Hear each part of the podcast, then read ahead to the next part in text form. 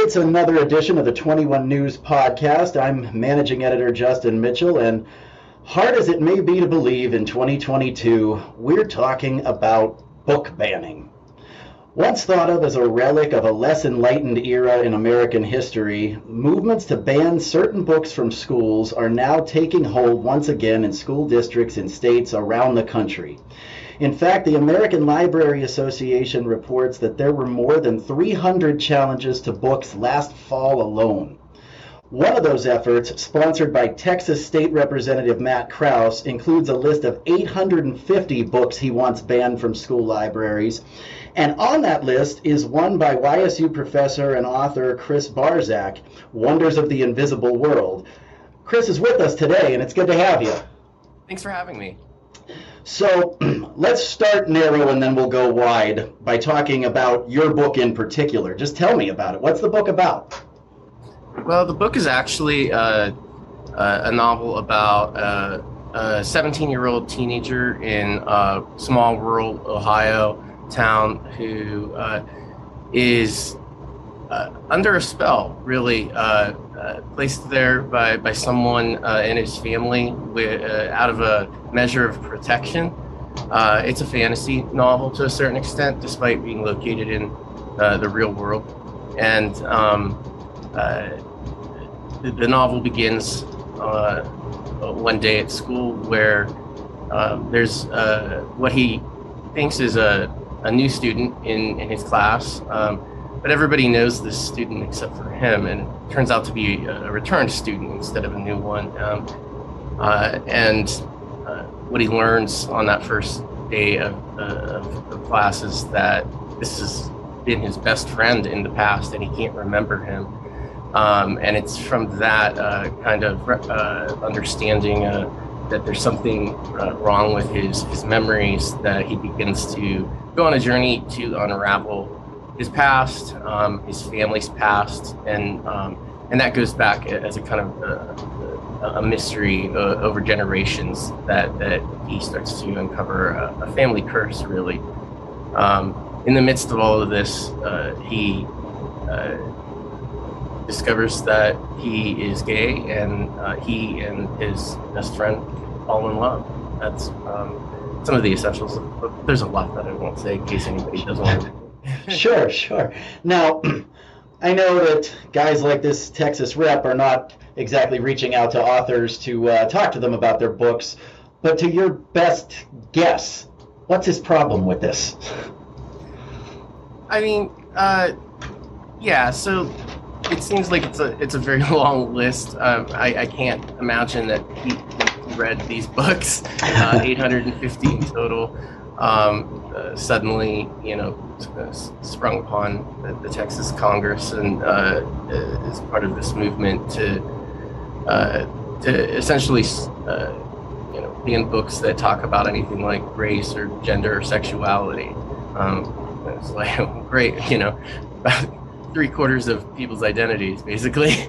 and uh, um, uh, you know, I think that in, in the case of, of my book, you know, it was a a novel that uh, was awarded a Stonewall honor uh, in the year that it was published, and uh, Stonewall honor uh, is, is an award that celebrates GLBTQ uh, literature and lives. And I imagine that they simply went to a, a, website that had a list of books that were based on categories like that and just copy and pasted. I don't think it that it, that the book has actually been read, which is technically, you know, when you look at the history of banning books, most of them that were have been banned in the past have not been read by the people who tried to ban them. Um, they they've been talked about and, and and sort of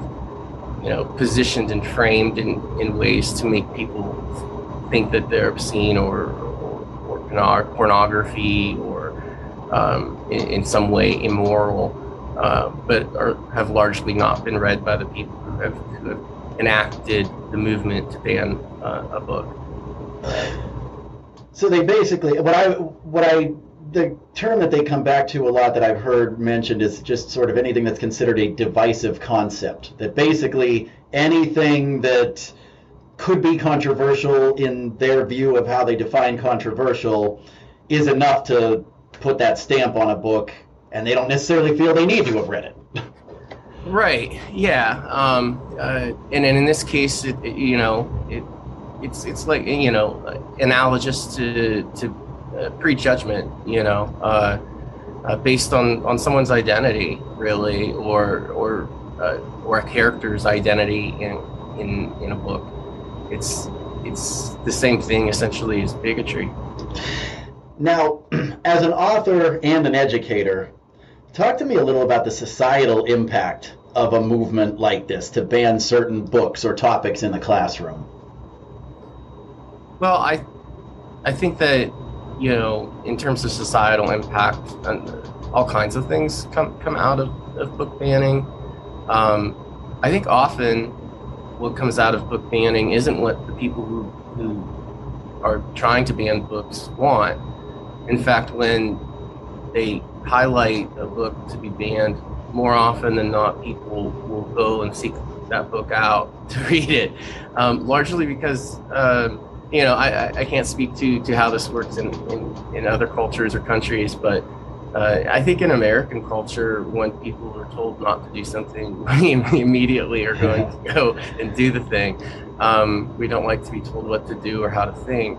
Um, and, uh, you know, unfortunately, you know, these people that, uh, that take, take this into their hands to, to try to remove something from the sight of people, uh, they end up bringing more attention to it, uh, not in the way they, they intended. And if they did have any historical perspective or knowledge whatsoever, they would know that book banning really isn't effective in terms of what they want to accomplish. Um, it, it, has the opposite effect.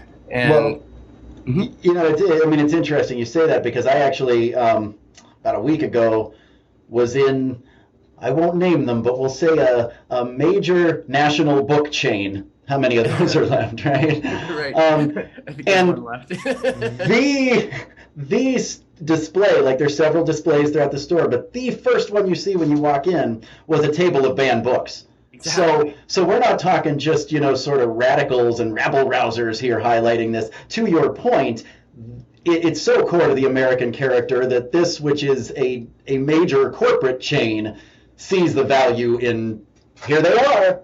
right, exactly, exactly. Um, and, you know, if somebody tells me that I that I shouldn't, you know, uh, read a book or see a movie. Uh, or, or listen to a particular song or album or artist, you know, I'm going to, to, I'm going to look into it because I'm not interested in living my life based on what other people think, and uh, and I, I want to draw my own conclusions about something.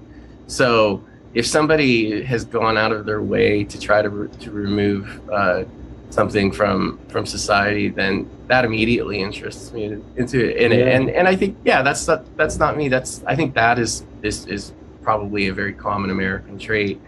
I think in terms of other kinds of societal impact, you know, b- besides the the fact that generally book bans have the opposite effect of, of what the banners uh, want to achieve. I think that there is some harm done regardless, um, largely from uh, essentially, um, it is an attack in its own way uh, on, on in, at least in this case, on the, kind, the kinds of people that they want to silence, essentially. You know, it's very obvious that uh, from the list of, of, those 850 books that these are books that um, uh, about LGBTQ people and issues, about race issues, about gender issues.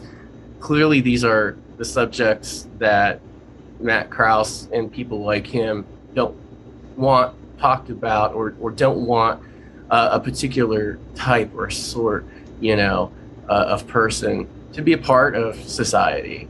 Um, they want to, uh, us to go away, really. They want these issues to go away. Um, uh, the, very act uh, of bringing it bringing it into a kind of governmental system uh, to, to try to do it.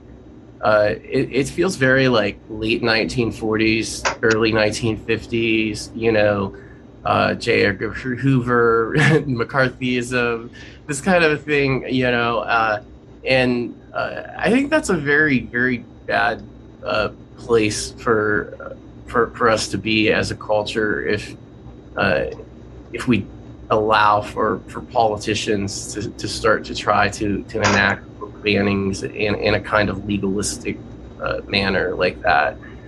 Now we well, we often hear about these. They they they they're filtered through this lens of of what they call concerned parents. Right. And, and obviously, they're talking about one type of concerned parent with exactly. one type of concerns. But you know, they don't have a monopoly on concern. I'm a parent concerned about my kids' education, and I'm not calling for books to be banned. So, what do you think that parents or anyone who's concerned that the quality of their children's education is being eroded by this sort of thing? I mean, what can people do? Well, um, I, I, think we can turn and, and look at, at what people are, are doing in, in, in Texas uh, in, in terms of you know, not all Texans, probably the majority of Texans really don't agree with with Krause uh, and, and people of his ilk uh, and what, what he's he's done and is trying to continue to do. Uh, teenagers themselves in, in in Texas have formed uh, banned book clubs uh, where they're now reading the 850 books together. You know, um, they, they have you know uh, online social media groups, uh, uh, as well as uh, as groups that are localized and in person. Uh, and they're doing the exact opposite. Uh, and I think that that is is brilliant of them to as as a response to to this kind of a authoritarian sort of sort of movement that that Krause ha- has tried to take. and uh, so I also think that, you know, concerned parents or students uh, in, in places like, like Texas, something that they can do in response to something like this is as a, another thing that students are doing in Texas right now is they're, they're suing school systems or the, or the state government for the removal of, of books. They see it as an infringement on their rights, which is the right to access information uh, of any kind. And um, I have a feeling that it's going to probably lead to a very interesting, uh, you know, uh, uh, judicial case in, in, in, Texas over that. Um, and they also, you know, they're framing it as a as a kind of uh, infringement on, you know, free speech in general. Well, Chris, I appreciate your time very much. Um, I think we, you know, there's a lot to, we can talk yeah. about this all day, but, um, you know, I, I guess my final question to you is, are you, we didn't think we'd see these kinds of things bubble back up, like book banning lists.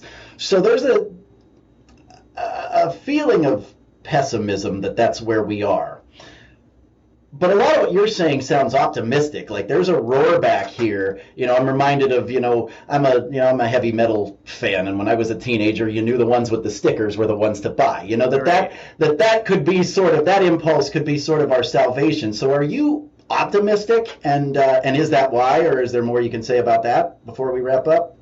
I I, am mainly optimistic. I'm, uh, you know, I, I was kind of down about the fact that it's happening and that this is still a kind of you know tactic or strategy that, that some people want to to use in order to disenfranchise people.